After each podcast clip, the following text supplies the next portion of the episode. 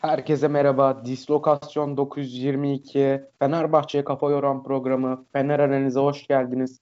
Aynı zamanda 2021'in ilk maç sonu podcast'i. Herkesin yeni yılını kutluyorum. Yanımda bugün Egemen ve Berk var. Arkadaşlar nasılsınız? İyiyiz. Teşekkürler. Sen nasılsın Doğukan? İyiyim. Çok teşekkür ederim.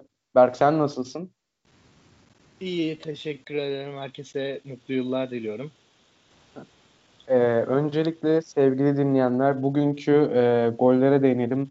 Dakika 14 Pelkas asist Mamet Yam gol. 45 artı 1 gene Pelkas asist Mamet Yam gol. Ve dakika 85'te Ferdi Kadıoğlu'nun çok güzel ceza sahası dışından bir aşıttırma golü vardı. E, bugün maç içerisinde çok güzel oynayan bir Fenerbahçe vardı. E, herkesin beğenisini topladı bugünkü oyunuyla Fenerbahçe. Ee, arkadaşlar ilk önce sizden bugünkü oyunu değerlendirmenizi ve sonra da pozisyonları değerlendirmenizi isteyeceğim. Ee, Egemen öncelikle senden başlamak istiyorum. Maç içiyle ilgili görüşlerin neler? Evet, öncelikle bütün izleyenlerimizin, dinleyenlerimizin yeni yılını kutlamak istiyorum. Ee, kabus gibi geçen bir 2020'nin ardından artık yani bu Covid'le veya herhangi bir virüste yaşamaya alışmak zorundayız yeni dünya standartlarından. Umarım bir an evvel kurtulup e, hem seyircili maçlara hem sosyal hayatta artık rahatça gezebildiğimiz bir sene olur. Bir senenin başlangıcı olur diye düşünüyorum. E, maça gelecek olursak Fenerbahçe e, geçtiğimiz haftalarda Başakşehir maçında dindirdiği sıkıntının e, aslında devamında bu maçı kazanması çok önemliydi. Yani bu maç aslında yani bir şeylerin ya yoluna girip ya da yeniden yıkılması yıkılma maçıydı, kırılma maçıydı. Önemli bir maçtı. Fenerbahçe yani çok zorlanmadan kazandığını söyleyebilirim. Karşı taraftaki rakip e, çok dirençsiz bir rakipti. Yani zaten Kasımpaşa'nın yıllarca savunmasındaki sıkıntıyı biliyoruz. Kasımpaşa daha çok kontra ataklarıyla meşhur bir takımdır. Yani kazandıkları maçlarda savunmayı iyi yaparak değil de atak sonlandırmada başarılı olduğu maçlardır Kasımpaşa'nın galibiyetle sonuçlandırdığı maçlar. E, Fenerbahçe işte buradaki kritik nokta Fenerbahçe bugün ona izin vermedi. Fenerbahçe aslında atak zenginliği olarak böyle e, ben Antalya maçı kadar bir atak zenginliği yoktu. Ancak Fenerbahçe kompak oynadı ve ne yaptığını bilerek oynadı. Düzenli bir futbol oynadı. Ayağı oynadı. Topa sahip oldu. Bu önemliydi. Ya ben ilk kez bir futbol Egemen, maçında topa sahip olmanın bu kadar önemli olduğunu gördüm. Evet. Ee, ben senin tek pasları değerlendirmeni isteyeceğim. Fenerbahçe çok güzel tek paslarla rakip kaleye gitti. Bunu sezon başından beri sen istiyordun. Hani değerlendiriyordun. Neden olmuyor? Yani evet Bunu... aslında bugün bu e, paslaşmanın dediğimiz gibi ya Fenerbahçe aslında savunmadan hücuma geçişleri iyi yaptı bugün. E, yine bir atakta bir sıkıntımız vardı ama e, paslaşma konusunda daha doğrusu yani teknik oyuncularla oynadığı için bugün Fenerbahçe işte Mert Hakan olsun, Ozan Tufan olsun bunlar önemli oyuncular. Üstelik yani bunlar e, hızlı ve driplingçi oyuncular. Şimdi baktığımda Ozan Tufan yıkılmıyor. Yani Covid'den adam daha yeni döndü ama yani sanki hiç Covid olmamış gibi. Yani Covid'den dönen oyuncuların hallerini de biliyoruz. Yani toparlanması çok zor bir süreç oluyor Covid belası. Yani Ozan evet. Tufan'ı ben bugün çok iyi gördüm özellikle.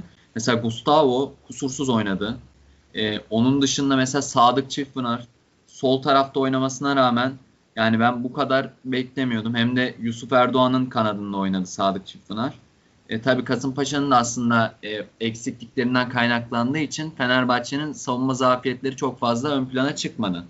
E, onun dışında e, şimdi mesela Valencia'nın dönüşü çok önemliydi Fenerbahçe'de.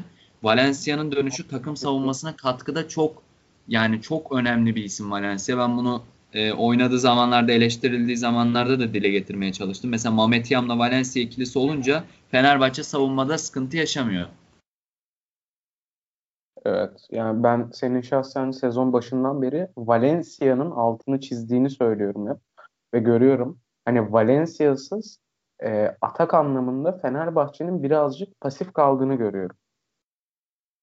Hani yani sağ evet, taraftan. Yani Valencia çok kritik bir oyuncu. Zaten Erol Bulut'un da hafta içinde Valencia'ya takım savunmasında, geriye dönüşlerde, kontra ataklarda yani rakibin yapacağı kontra ataklarda çok önemli bir görev verdiğini biliyoruz. Yani dediğim gibi Fenerbahçe açısından eksiklerin döndüğü maçtaki yine eksiklerimiz, önemli eksiklerimiz vardı. Bana göre takımın yani benim en beğendiğim 3 isimden ikisi yoktu bugün. Caner Erkin'le Diego Perotti. Yani bunların olmayışı özellikle Sosa, Samatta gibi oyuncular da yedek başladı. Yani böyle bir karşılaşmada ne olursa olsun deplasman her zaman e, bir risktir büyük takımlar için son yıllarda. Böyle bir karşılaşmadan rahat bir galibiyet alınması hem Fenerbahçe için hem de e, yarıştığı yarıştaki rakipleri için e, bir korku vermiştir diye düşünüyorum ben. Ben burada sözü Berk'e bırakayım. Tekrardan evet. e, güzel bir yayın geçirmek dileğiyle.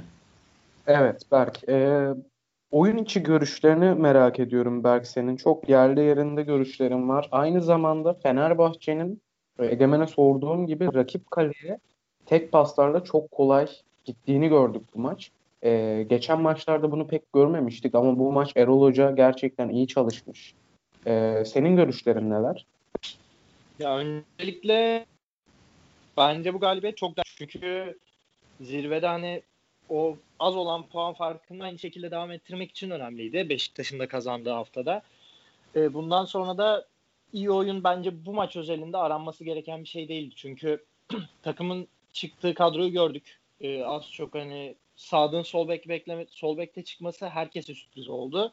Ben sağdan sol bekte çıktığını görünce mesela beklentileri baya baya düşürdüm. Özellikle oyun anlamında ya da Sinan Gümüş'ün ilk 11'de başladığını görünce. Ama Sadık benim beklediğimden çok çok daha iyi bir performans ortaya koydu. Öncelikle gerçekten hani tüm içtenliğimle Sadık'ı tebrik ediyorum. Gerçekten kusursuz bir maç oynadı bence. Hiçbir hatası yoktu. E, maça baktığımızda da bence savunmayı iyi yapan bir Fenerbahçe vardı bugün ki en önemlisi de bu bence bu maç özelinde. Çünkü Fenerbahçe savunmayı iyi yaptığında ilk golü yemediğinde yani genelde zaten maçları kazanıyor. Böyle basit bir ilk gol yiyip genelde kaybediyoruz kaybettiğimiz maçlara baktığımızda. E şimdi orada da iyi bir savunma yapınca rakibe doğru düzgün pozisyon vermeyince maçı kazanmak çok da zor olmadı. Verdiğimiz iki net pozisyon hatırlıyorum ben. Hatta ikisi de net değil daha doğrusu. Birisi Gustavo'nun böyle ters vuruş tarzı bir şey yaptı. Altay ayağıyla çok rahat çıkardı onu zaten. Ki o da asla hani rakibin yaratıcılığından falan gelen bir pozisyon değil. Gustavo'nun orada bulunmasından dolayı olan bir pozisyon. Yani Gustavo'nun hatası olarak değerlendirmiyorum yanlış anlaşılmasın ama rakibin bizi zorlamasıyla gelen bir pozisyon değil. O anlamda söylüyorum. Diğeri de Anıl'dı sanırım. Anıl'ın yaptığı vuruştu. Maçın ilk yarısında bir tane şut çekti. Altay çok güzel çıkardı. Temiz bir kurtarış evet. yaptı. Bu iki pozisyon dışında Kasımpaşa'nın doğru düzgün pozisyonu yok akan oyunda. Birisi uzaktan şut, birisi kendi oyuncumuzun e, kendi kalemize doğru giden ters vuruşu. Bunların dışında Kasımpaşa'nın pozisyonu olmaması bence Fenerbahçe'nin bugünden alması gereken en büyük artı. Ve e, ben maçtan önce açıkçası Kasımpaşa'nın gol atamayacağını düşünüyordum. Ya atsa bile en fazla bir gol bulacağını düşünüyordum. Çünkü Fenerbahçe çok ironik bir şekilde duran toptan çok gol yiyen bir takım. E, evet. Ligde lig ortalaması sanırım %30 falan hani böyle yenilen gollerin duran toptan olma ortalaması Fenerbahçe'nin %50 civarında. Şimdi Fenerbahçe duran toptan çok gol yerken Kasımpaşa'nın en güçsüz olduğu alan bu. Kasımpaşa'nın duran toptan attığı gol sayısı çok çok düşük. Hiçbir kornerden buldukları gol yok vesaire. Böyle olunca Kasımpaşa'nın bu maçta hücum anlamında ben zorlanacağını düşünüyordum. E, akan oyunda zaten pozisyon vermiyoruz.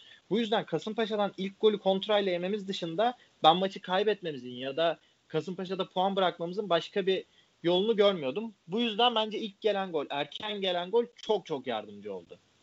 İlk gelen gol çok değerliydi. Ondan sonra iptal olan bir golümüz var. Orada zaten offside kararı doğru. Ona diyecek bir şey yok. Ee,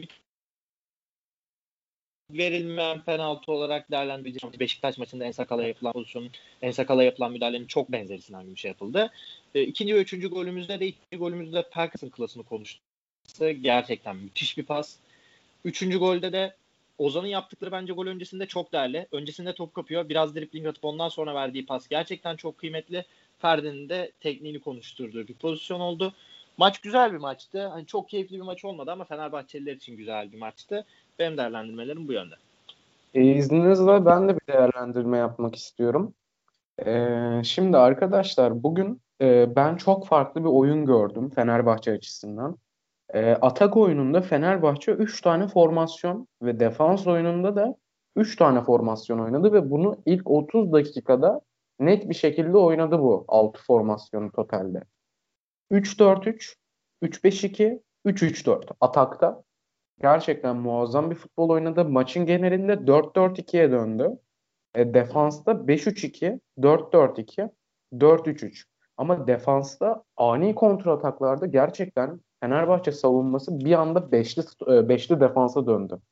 Hani Gustavo da aynı şekilde gel, e, yerini aldı. Ozan Tufan geldi. E, Sadık geldi. Hemen öbür tarafı Pelkas kapattı.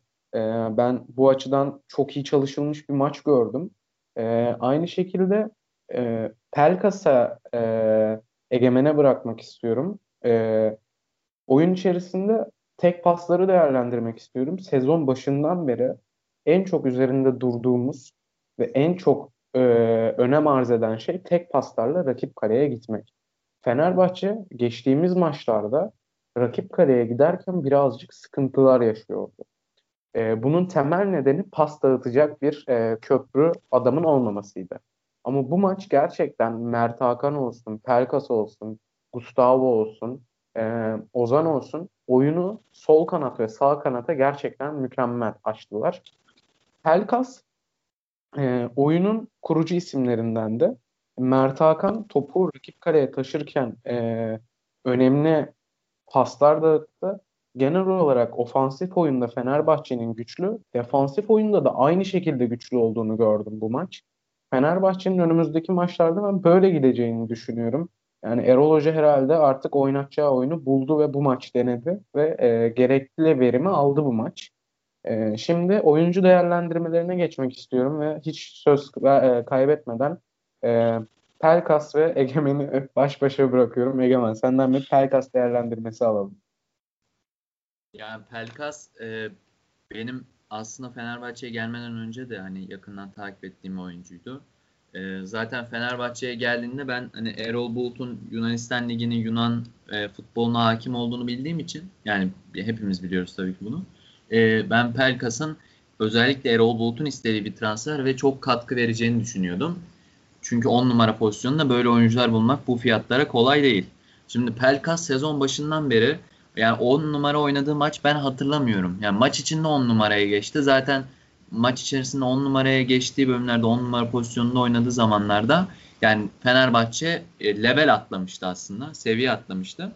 Ya, fe, ya bugün mesela Pelkas'ın 10 numarada kullanılması artık Erol Bulut'un yani ne olursa olsun abi kanadın yoksa Pelkas'ı yine kanada koyma 10 numarada oynasın abi. Bırak adam 10 numarada oynasın. O adamın yeri 10 numara yani. Mesela Tiama ikinci golü attığı bir pas var.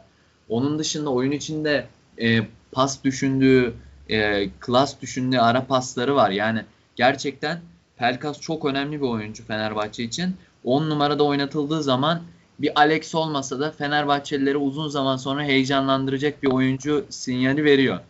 Şimdi ben buradan ayrıca bir Valencia'ya da de, de, değinmek istiyorum. Yani mesela bugün Fenerbahçe'nin Berk de dedi, sen de dedin Doğukan. Fenerbahçe'nin bugün savunma problemi yaşamamasının bence önemli sebeplerinden birisi Valencia'nın sahada olmasıydı. Gerçekten yani bir takıma bu kadar savunmada katkı veren ve aynı zamanda hücumda da iyi işler yapan bir oyuncu ben uzun zamandır Fenerbahçe'de hatırlamıyorum.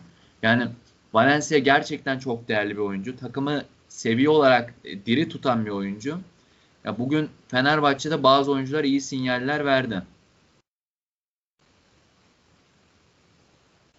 Evet, e, ben de sana katılıyorum bu konuda. E, Fenerbahçe'de gerçekten e, bir devrim niteliğinde oyun oynandı bugün. Oyuncular iyi hazırlanmıştı. Ben buradan Berke e, iki oyuncu vermek istiyorum. Çünkü merak ediyorum.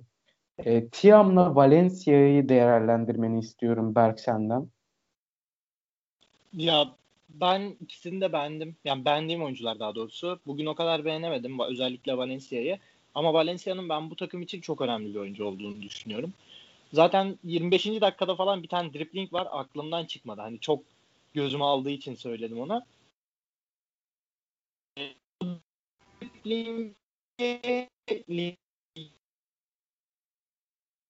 Evet.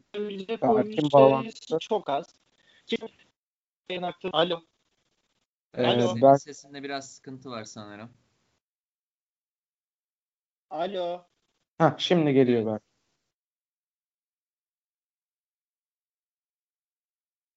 Ee, evet Berk'in Şimdi- e, evet şimdi geldi sesim Berk.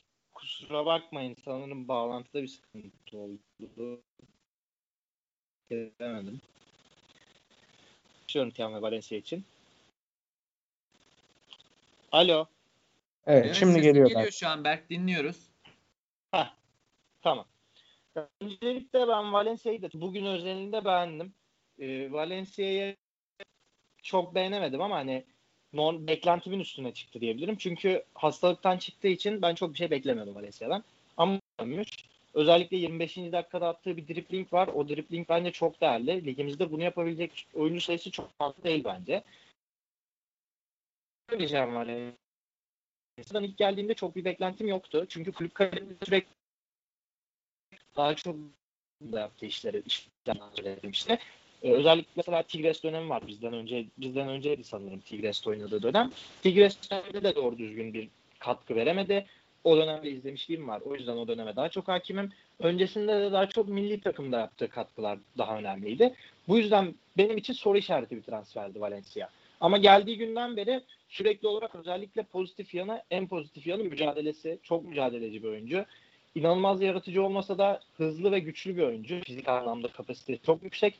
Bu yüzden Valencia benim, bence bu takımın olmazsa olmazlarından. Yani benim hayalimdeki Fenerbahçe üçlüsü, ön üçlüsü Valencia, Perotti, Samatta açıkçası.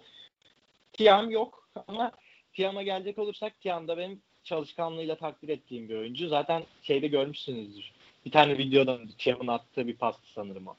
Tiam ileriye doğru vurdu ama kimse yoktu orada.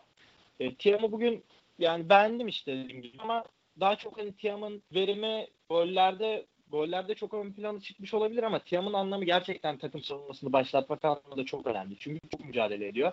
Rakibi sürekli ısırıyor. Rakip stoperlerin sürekli üzerinde. Bu takım için çok önemli. Çünkü Fenerbahçe önde basması gereken bir takım bu kadroyla. Önde baskı yapmak istediğinizde de Tiam, Valencia gibi oyuncular çok değerli oluyor. Ve bu oyuncuların sizin oyununuza değer katıyor. Ben Tiam ve Valencia'yı bugün genel hatlarıyla beğendim bu sebeplerden dolayı. Ee, evet. e, şimdi e, ben bir üç tane penaltı pozisyonuna değinmek istiyorum. Bana göre ikisi net penaltı, bir tanesi tartışılır. E, birinci pozisyon e, bakıyorum dakika kaç? Dakika 17. E, Sinan Gümüş. E, şimdi top Sinan'ın ilk e, offside'de olup olunmadığına bakılıyor. Ama orada e, net bir şekilde Yusuf Erdoğan'ın Sinan'ın ayağına çok net bir teması var. Bir vuruş, bir darbesi var. Ee, ikinci pozisyon gene aynı yerde olunuyor ve orada Sinan'ın kolundan tutup yere çekip kafa vuruyor rakip, rakip oyuncu. Üçüncü pozisyon Fenerbahçe'nin yaptığı bir e, pozisyon. Ozan Tufan e, rakip oyuncu şut çekecekken arkadan gelip itiyor bana kalırsa. Hani bir dokunma, bir temas var. Ee, bu üç pozisyonu değerlendirmenizi isteyeceğim sizden. Benim en çok aklıma takılan iki pozisyon. Bir Sinan Gümüş'ün ilk pozisyonu dakika 26'da. E, dakika 17'de çok özür diliyorum. İkincisi dakika e, 89'daydı galiba. 89'da olan bir pozisyon. E, Ozan Tufan'ın pozisyonu. Evet. E, sözü ilk Egemen'e vermek istiyorum. Egemen bu üç pozisyon hakkındaki görüşün. Ya ben e, 17. dakikada Sinan Gümüş'e yapılan e, bir müdahaleye var. Ben bu, bu ülkede çok o pozisyonlara penaltı verildiğini gördüm. O pozisyonlarla şampiyon olan takımlar var. Çok uzakta değil 2-3 sene önce. Kim herkes ne ima ettiğimi anlamıştır zaten. Ben pozisyonun penaltı olduğunu düşünüyorum. Yani Halis Özkaya tamam onu görmemiş olabilir ben hak veriyorum ama e, VAR'a gitmesi gerekiyordu. Zaten bir VAR'la bir konuşması oldu ama VAR'a gitmeyerek çok büyük bir hata yaptı. Allah'tan oradan maç 1-0'dan 1-1 olmadı veya Fenerbahçe puan kaybetmedi yoksa çok konuşulurdu bu olay. Yani bunu kazandığımız maçtan sonra da dile getirmemiz gerektiğini düşünüyorum ben. Ee, onun dışında e, Kasımpaşa'nın penaltı beklediği bir pozisyon var. Ozan Tufan pozisyonu. Yani tartışılır ama yani bana yani çok arada kalıyorum aslında. Yani futbolda o kadar küçük şeylere penaltı verilir mi? Ama sonuçta Ozan Tufan arkadan bir denge bozma hareketi var Ozan Tufan'a. Ya ben ikisine de penaltı verirdim açıkçası. Yani Halis Özkahya e, çok skora tesir etmedi ama yaptığı hatalar vardı tabii ki yok değildi. Türkiye'de her maçta hakemler hata yapıyor. Aynen. Bir de Mamet Yam'ın bir pozisyonu var. Ee, sosyal medyada gördüğüm kadarıyla e, bir kart beklentisi söz konusu. Ee, ben de şuna e, şöyle değinmek istiyorum o pozisyonu. Mamet Yam arkadan gelip e, ilk topa müdahale edip sonra bir darbe vuruyor ama bu darbe e, kesinlikle böyle hani kırmızı kartlık ağım şahım bir hareket değil. Bundan önceki maçlarda rakip oyuncularının e, e, aşin tendonuna e, çok sert müdahale yapan oyuncular da vardı. Onlara hiçbir şey yapılmadı. Vara bile gidilmedi. Görmezden yani ben gidildi. ilk kez ilk kez şimdi duyuyorum Ahmet Yam'ın öyle bir pozisyon yaptığını. Ben 90 dakika maçı izledim. Öyle bir şey hatırlamıyorum ama evet. yani doğrudur. Maçın başlarında olmuş. Öyle e, gördüm pozisyonu ama hani bana çok net hani ağım şağım bir pozisyon gibi gelmedi. Sakatlamaya yönelik hiçbir hareket yok. E, ayağını sıyırıyor. E, Berk aynı şekilde sana da soruyorum o 2 3 penaltı pozisyonunu. Sen nasıl değerlendiriyorsun? Ya benim düşüncem 3 pozisyonda da penaltı olmadığı yönünde Egemen'in aksine. Normal dünyada bu. Ama eğer maçı Türkiye'de oynuyorsak ve Türkiye bazındaki kuralları da ele alıyorsak 3 pozisyon ikisi penaltı. Ee, Sinan Gümüş'e yapılan Yusuf Erdoğan'ın yaptığı müdahale maçın başında yani başında dediğim ilk yarım saat içerisinde olması lazım 1-0 iken. Bir de son dakikadaki Kasımpaşa pozisyonu. Ki ben eminim ki Kasımpaşa'nın son dakikada olan pozisyonu maç 3-0'dı. Maç 3-0 gidiyordu. Fenerbahçe'nin bir penaltısı verilmemişti ya. Eğer durum 1-0 olsa, 1-0 Fenerbahçe önde olsa ve o pozisyonda mesela galibiyetine tesir edecek olsa Fenerbahçe'nin o penaltı verilirdi. Sırf %100 katılıyorum. Için, ya şunu söyleyeyim hani Türk hakemleri maalesef yani kafasında bin tilki dönüyor adamların. Bu yüzden bunları düşünmek zorunda kalıyoruz. Bunları düşünmek zorunda kalmak beni çok üzüyor. Ama maç 1-0 gidiyor olsaydı ya da 2-0 gidiyor olsa aynen öyle 2-0 gidiyor olsa dakika 60 olsa ben penaltı vereceğini düşünüyorum. Ya zaten maç için... bitti, maç bitti bir de Fenerbahçelilerden tepki almayayım diye vermedi. Aynen öyle işte. 3-0 olunca şimdi şey diye düşünüyor. Fenerbahçe'nin bir penaltısını vermedim.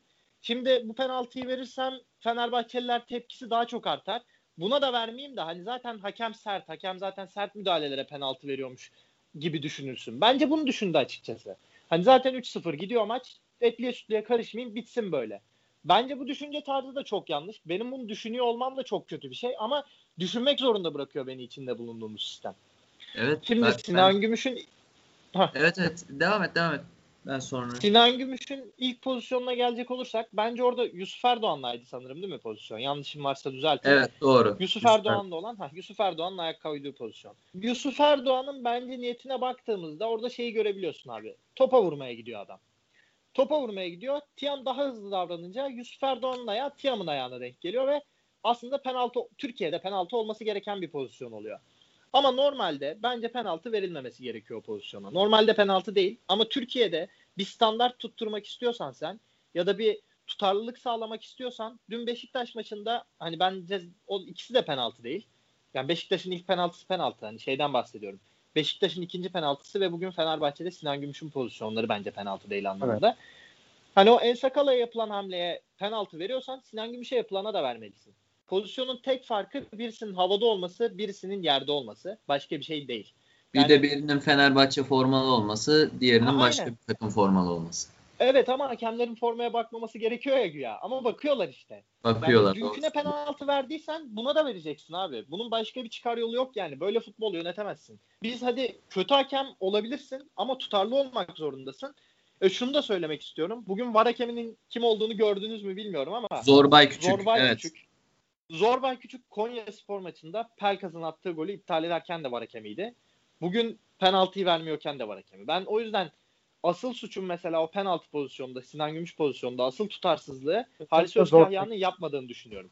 Bir de o ben bir yere değinmek istiyorum. Berk güzel bir yere değindi. Şimdi bu hakemler arasındaki hiyerarşi diye bir olay var. Şimdi VAR'a tecrübeli bir hakem koyuyorlar. Sahada genç bir hakem oluyor. Tecrübesiz daha yeni bir hakem oluyor. Abi VAR'daki adam atıyorum Cüneyt Çakır. E, şeydeki de Tugay Kaan Numanoğlu diyelim tamam mı sağdaki de. Yani Cüneyt Çakır şey çağırıyorsa yani. bir saniye. Evet Cüneyt Çakır çağırıyorsa tamam mı? Demek ki penaltıdır diye bir algı yaratılıyor. Hakemin üzerinde de baskı oluşuyor. Mesela genç bir hakem vardı otursa mesela bugünkü gibi Halis Özkaya ya adam çağırsa Halis Özkaya diyecek ki ben gördüm hiçbir şey yok. Yani böyle bir e, ego çatışmasının olduğu yerde de sağlıklı kararların verilmesi çok zor diye düşünüyorum ben. Ee, aynı şekilde katılıyorum. Ha buyurayım. Evet evet. Buyur Okan.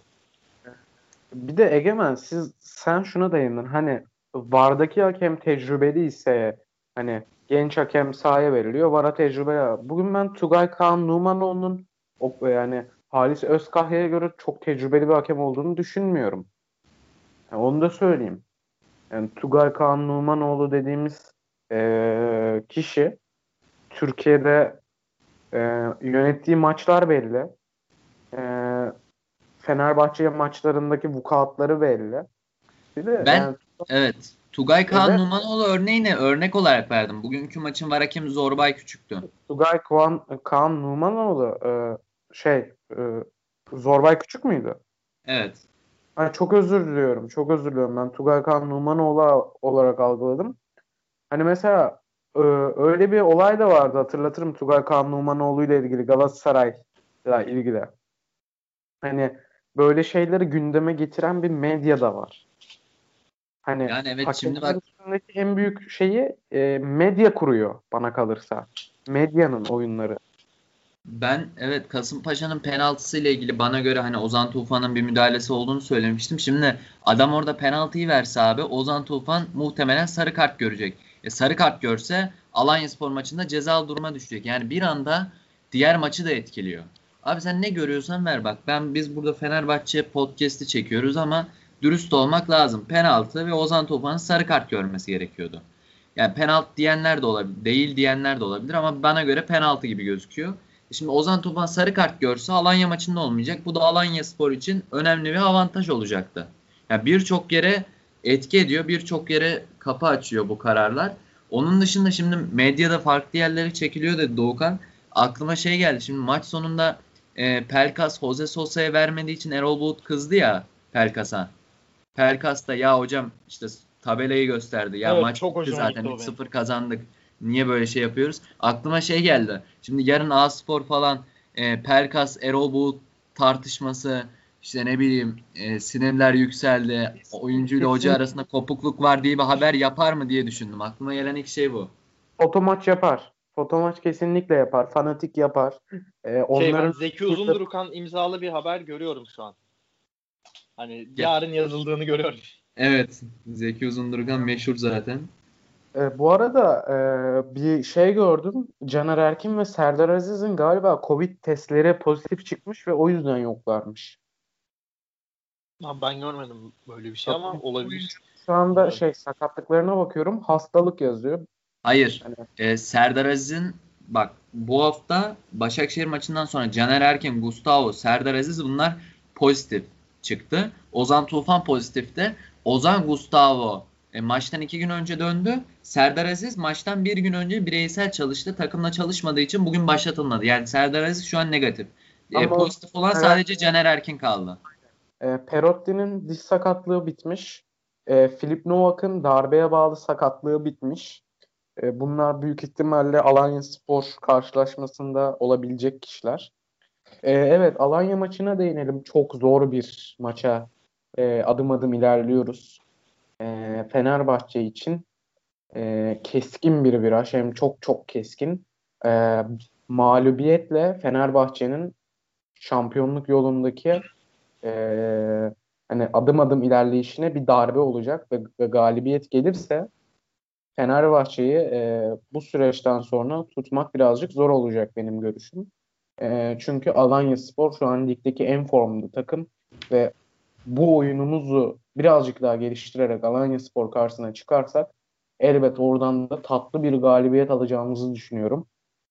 Ee, bu sefer Berk'e sorayım ilk başta. Berk, Alanya Spor maçı zor bir maç. Ee, tüm oyuncular formda Alanya Spor bizden daha fazla e, dinlenme sürecine girdi. Hani bizden daha fazladır dinleniyorlar.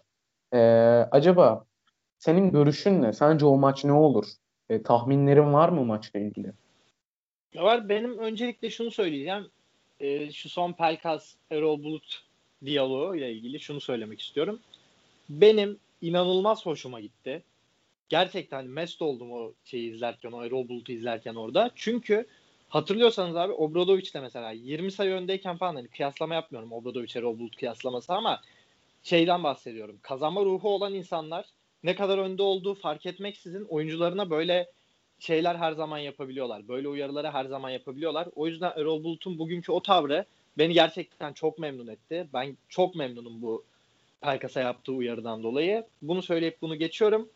Alanya Spor maçı ile ilgili benim düşündüklerim şunlar. Çok zor bir maç olacak. Çünkü Alanya Spor formda geliyor. Başakşehir'i yendiler. 3-0 net bir galibiyet.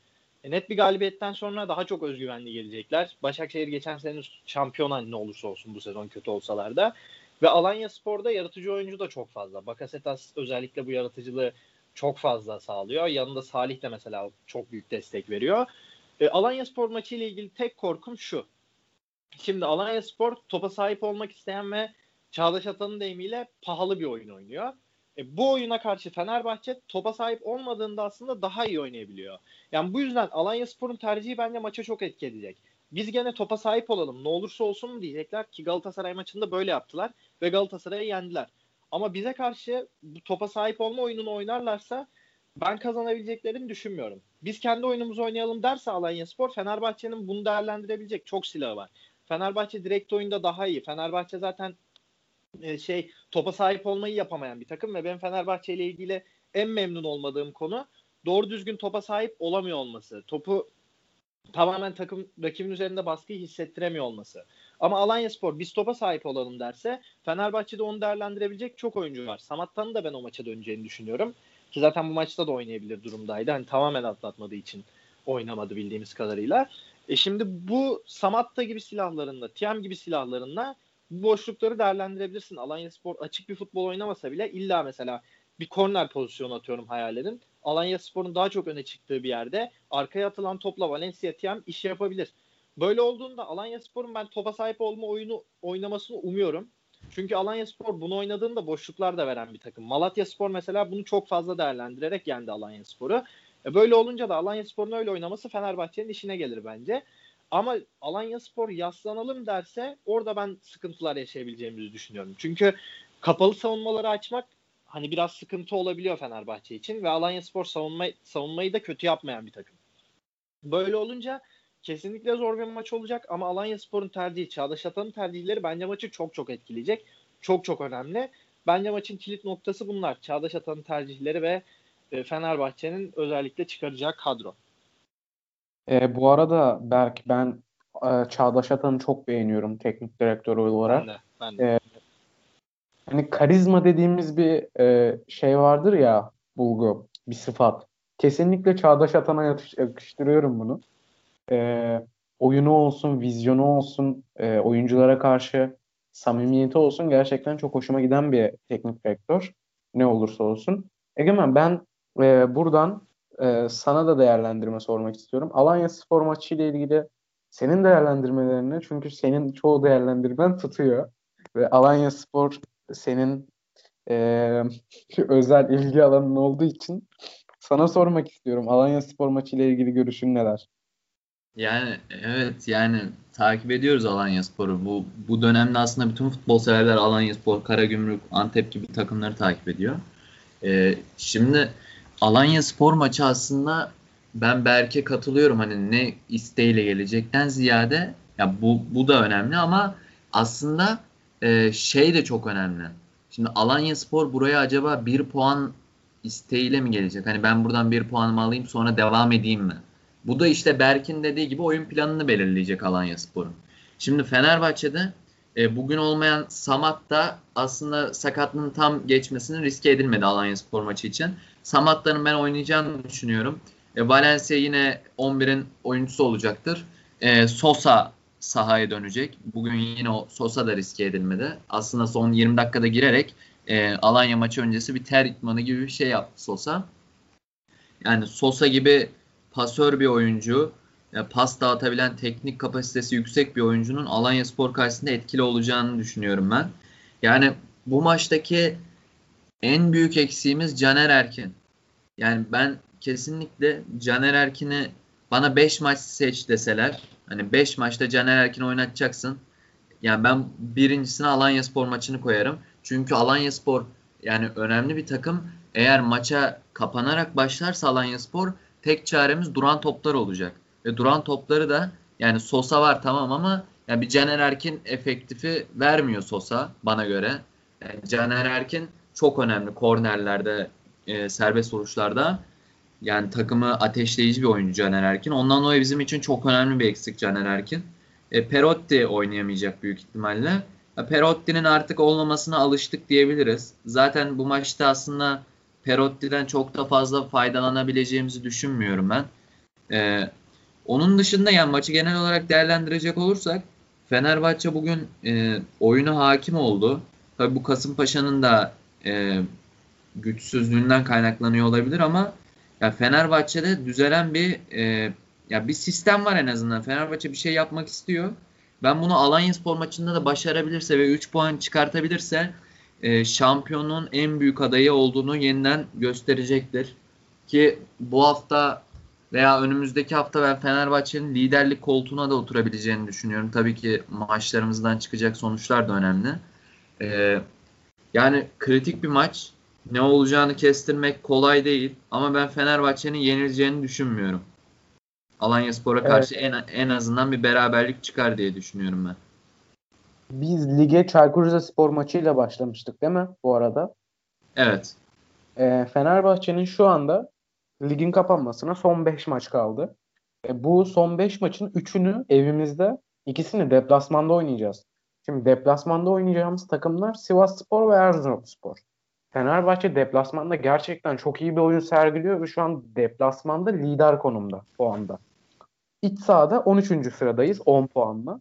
İç sahada oynayacağımız maçların şu anda ilki Perşembe günkü Alanya Spor maçı. İkincisi Ankara gücü, üçüncüsü Kayseri Spor. Şimdi önümüzde 5 maçlık bir periyot var. Ee, bana göre bir iki maç zor, üç maç orta, bir e, iki maç orta, bir maç kolay geçecek gibi. Ee, Ankara Gücü'nün yükselişi var. Oyunundaki e, yükseliş devam ediyor Ankara Gücü'nün. E, Fenerbahçe'nin zorlu virajlarından bir tanesinin de Ankara Gücü olduğunu düşünüyorum.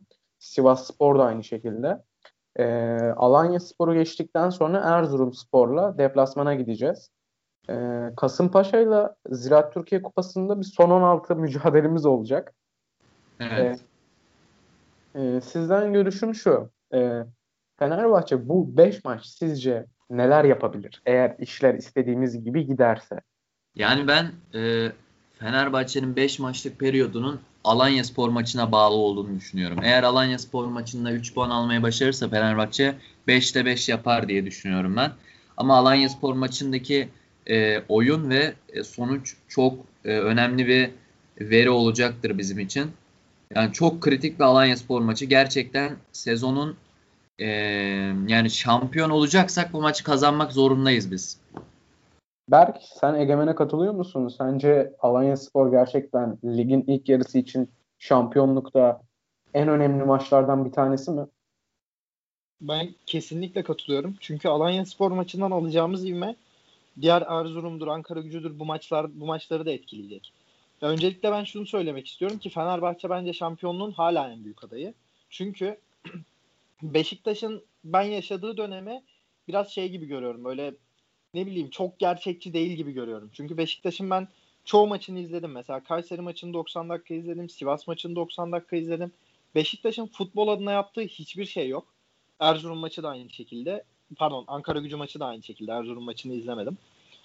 E, ve böyle olunca Beşiktaş biraz kolay fikstüründen yararlanıp 4'te 4 yaptı ve zaten ligde bir 2-3 maç kazandığınızda hemen yukarı atılıyorsunuz. E Beşiktaş da bu kolay fikstürün avantajını yaşadı. Sivas Spor maçında Sivas Spor Beşiktaş'ı bence çok çok zorlayacaktı. Zorluyordu da ilk yarı itibariyle. O kırmızı kart Sivas Spor'u çok oyundan düşürdü. E, Galatasaray'ın belli kadro zaafları var. Böyle olunca Fenerbahçe bence hala şampiyonluğun en büyük adayı. E, ama şu bir kalan de, maçlarda da Beşiktaş'ın galiba bir derbi oynayacak Galatasaray'la. Ee, Beşiktaş'ın evet. önünde bir derbi var. O maç da çok önemli Fenerbahçe adına. Ee, iki takımdan birinin e, ya tabii gönlümüz berabere kalmaları e, işimize yarar. E, ama şu anda Beşiktaş'ın önünde keskin viraj olan bir Galatasaray derbisi görüyorum belki. Ki diğer maçları da zor. Evet evet Karagümrük Hatay gibi Karagümrük, takımlarla Hatay. oynayacak. Bunlar kolay maçlar değil. Ben o yüzden hani Beşiktaş Bence Galatasaray maçından daha zor maçlar. Evet bence o yüzden zaten yaşadıkları şey yanımsa, yanımsama şu an yani. Gerçekçi bir aday olduğunu düşünmüyorum ben Beşiktaş'ın hala. Ee, ama Fenerbahçe'ye gelirsek de Alanya maçının çok önemli bir viraj olduğunu düşünüyorum Egemen gibi. Ama diğer maçlarımıza baktığımızda diğer maçlarımızı Sivas Spor maçı hariç bence rahat bir şekilde kazanmalıyız. Ya en azından Kayseri- kaybetmemeli Alanya Spor maçını bence. Aynen öyle. Yani kaybetmediğimizde ve iyi bir oyunla kaybetmezsek mesela oradan moral depolayabilir takım. Evet. Çünkü Alanya Spor ligin en iyi futbol oynayan takımlarından biri. Yani Çağdaş Atan'ı az önce de bahsettik zaten. O kadroya o futbol oynatmak bence çok çok büyük iş. O kadroyla o futbol oynamak. E şimdi Erzurum'u az çok biliyoruz. Benim Erzurum en büyük düşme adaylarımdan birisi. E yapılan manasız bir Hüseyin Çimşir hamlesi ondan sonra ondan sonra hala başarıyı bence çok iyi bir şekilde yakalayamadılar ki Erzurum spor maçından çok daha yetmeliyiz bence. Ankara gücü evet formda ama hani orada da kalite farkı çok üst düzey. Yani çok fazla Fenerbahçe'nin kalite farkıyla falan bu maçı kazanması gerekiyor. Sivas Spor zorlanabileceğimiz bir maç. Ona yani yorum yapmıyorum. Ama Kayseri, Ankara gücü ve Erzurum maçlarını kazanıp Sivas ve Alanya maçlarından en azından beraberlikle çıkmamız gerekiyor. Yani bu 5 maçta bir mağlubiyet yaşamazsak Fenerbahçe'nin şampiyonluk yarışında da avantajlı bir noktaya geleceğini düşünüyorum. Evet. Ee, şimdi arkadaşlar e, yayınımızın sonlarına gelirken transfer e, yani 5 maç kaldı ve transfer sezonuna gireceğiz. Ara transfer sezonuna ve az Yarın yani. başlıyor. Yani yarın başlıyor ve Fenerbahçe e, sizin duyumlarınızı merak ediyorum. Ne gibi duyumlar aldınız? E, benim duyduklarım Sokratis defans açısından e, bir tane sol kanat alınacak. E, bir tane de orta saha alınacağı yönünde bilgilerim var. E, ben burada sözü e, Egemen'e vermek istiyorum. Egemen senin duyumların nelerdir acaba? Yani e, şimdi Fenerbahçe'de aslında öncelik bir stoper ve bir kanat oyuncusu, sağ kanat oyuncusu özellikle sağ tarafa bir ihtiyaç var. Yani dediğin gibi orta sahada düşünülebilir ama şu an ön planda değil orta saha meselesi. E, şimdi stoper adaylarında Sokrates en güçlü aday bunların arasında. Radu var. E, ve e, Bayer Leverkusen'deki e, şimdi ismini unuttum. Bir stoper vardı. Yani bayağı biliyorsunuzdur. E, ismini unuttum. Ya bu üç oyuncu var. Ya bunların arasında Sokrates en ciddi aday ve bir mesafe kaydedilmiş yani bildiğimiz kadarıyla.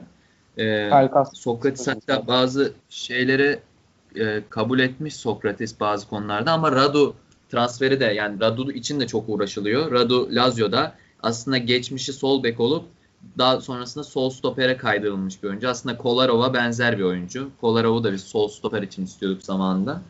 Yani bunların arasında ben Sokrates'in doğru bir tercih olacağını düşünüyorum. Fenerbahçe'nin lider bir stopere ihtiyacı var.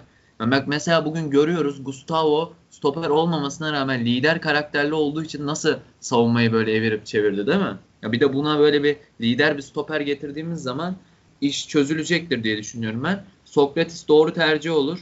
Ee, onun dışında bir kanat transferi de gündemde ama şu an hani mesela stoperde ben Sokrates çok ciddi bir aday diyorum. Ama e, kanat transferinde o kadar öne çıkaracağım bir isim yok şu an. Osayi ile mesela görüşmeler var. Ama Osayi transferinde de Victor Moses engeli varmış herhalde. Moses'la görüşmüş Osayi. E, Moses kötü e, izlenimler bırakmış oyuncunun kafasında Fenerbahçe hakkında. Onun dışında bir de Berat Özdemir konusu var. E, Berat Özdemir'le ilgili Emre Belezoğlu hafta içi bir görüşme gerçekleştirecek Berat'la. Berat şu an Covid. E, yani Trabzonspor'la anlaşıldı, transfer bitti falan filan deniliyor da ya bence öyle bir durum yok. Yani ben bu ülkede hani yerli bir futbolcunun transferi konusunda yani Emre Belezoğlu'nun olduğu bir ortamda kimsenin öyle elini kolunu sallayarak rahatça yapabileceği bir transfer görmüyorum. Özellikle Berat Özdemir'in de geçmişteki yani idolü Alex, Emre abi falan filan diyor. Selçuk benim babam diyor Selçuk Şahin hakkında. Ya geçmişte attığı tweetler var Fenerbahçelilikle ilgili. Ya ben Berat Özdemir'in büyük bir kulübe gitmesi gerektiğini düşünüyorum. Yani İstanbul tercihi doğru olacaktır. Ki bunda da tabii gideceği takımdaki orta saha rotasyonunu da iyi düşünmesi lazım. Yani ben aslında hani Ozan Tufan'ın sezon sonu satılma ihtimalini görünce Berat Özdemir'in çok doğru bir hamle olacağını düşünüyorum. Ve şöyle de yapılabilir. Hani Berat Özdemir'i şimdi transfer edip e, sezon sonuna kadar e, Gençler Birliği'ne kiralamak.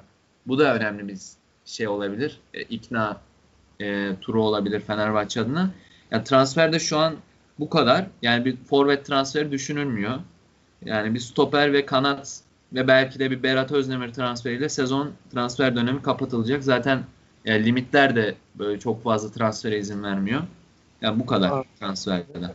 Ben Berke söz vermeden önce Galatasaray'ın transfer gündeminde eski futbolcumuz Fenerbahçe'nin öz, e, öz evladı Salih Uçan Alanya Spor'un vazgeçilmesi Bakasetas var.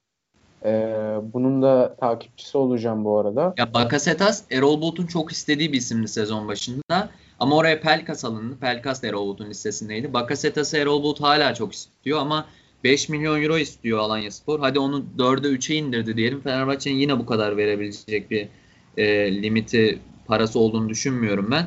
Ya Salih Uçan için Fenerbahçe'nin öz evladı demek çok doğru olacağını düşünmüyorum. Çünkü yani zamanında kulüpten kötü ayrılmış bir isim. Galatasaray transferinin de öyle imkansız olduğunu düşünmüyorum ben.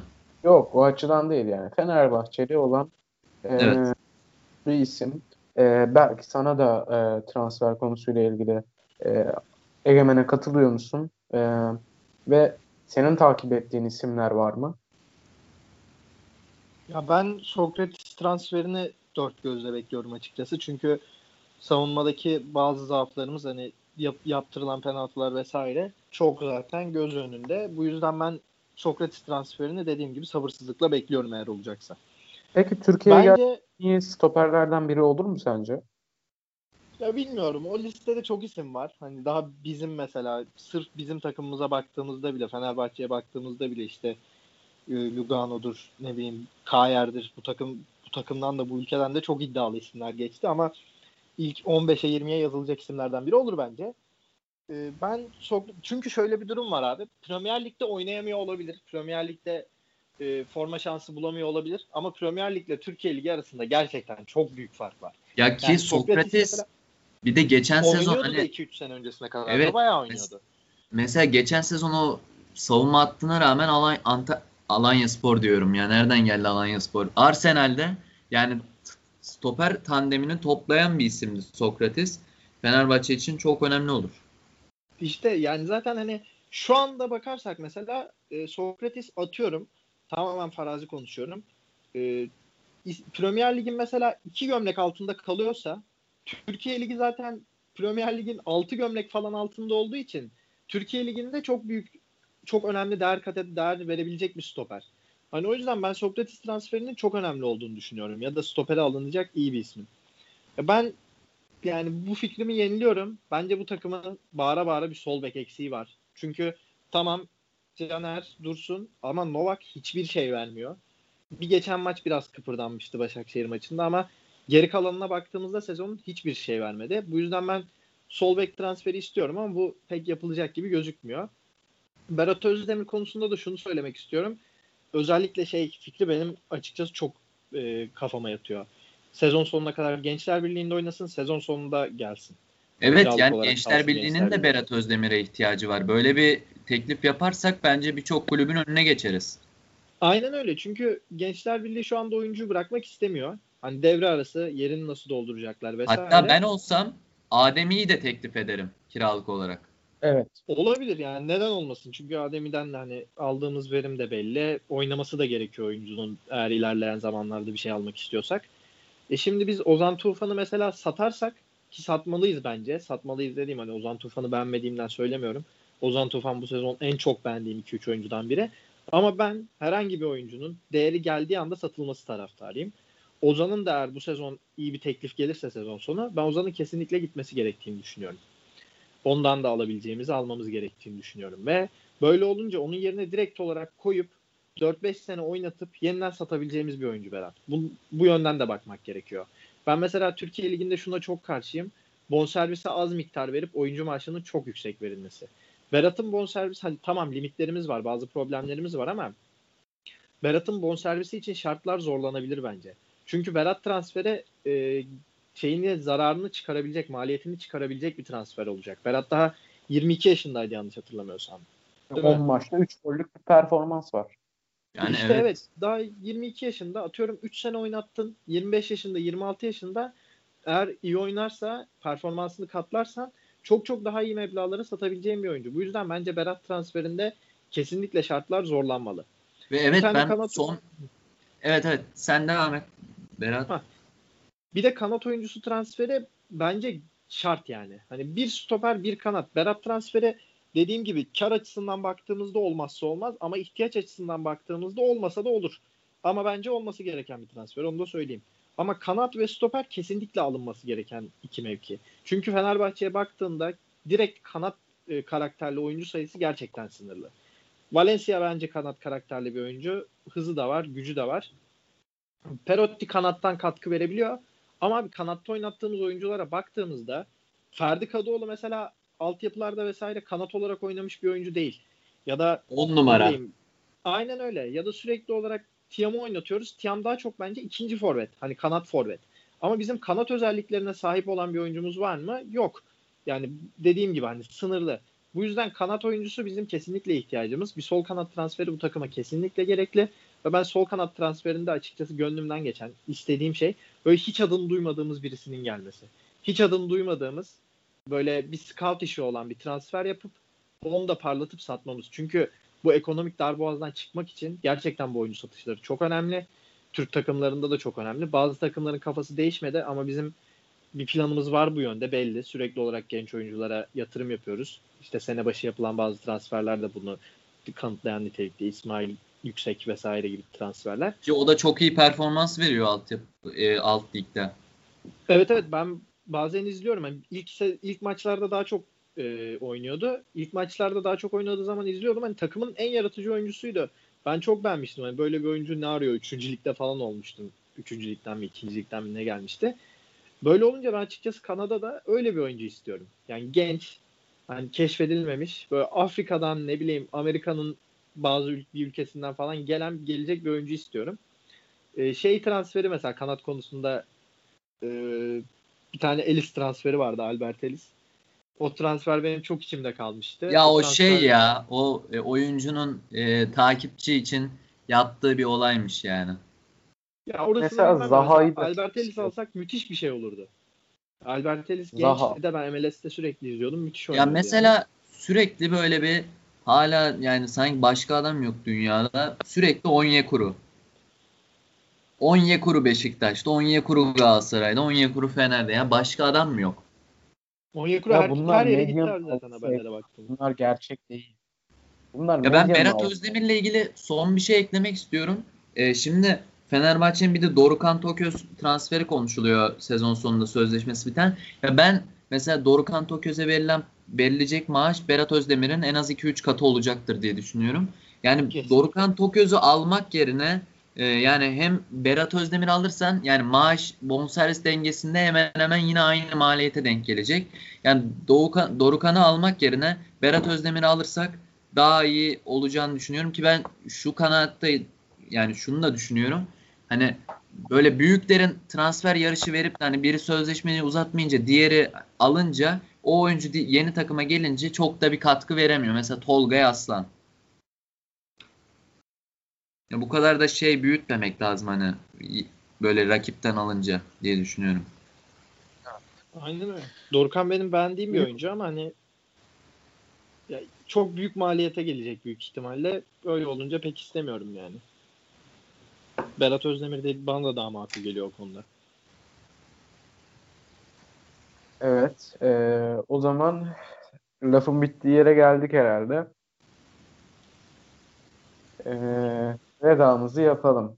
Sevgili Dislokasyon 922 e, Fener analiz dinleyicileri bugünkü podcastimizin sonuna geldik. Bize dinlediğiniz için çok teşekkür ederiz. 2021 yılı Fenerbahçe şampiyonluk bizlere mutluluk, sağlık ve huzur getirmesi dileğiyle. Hoşçakalın efendim. İyi akşamlar. Herkese iyi seneler.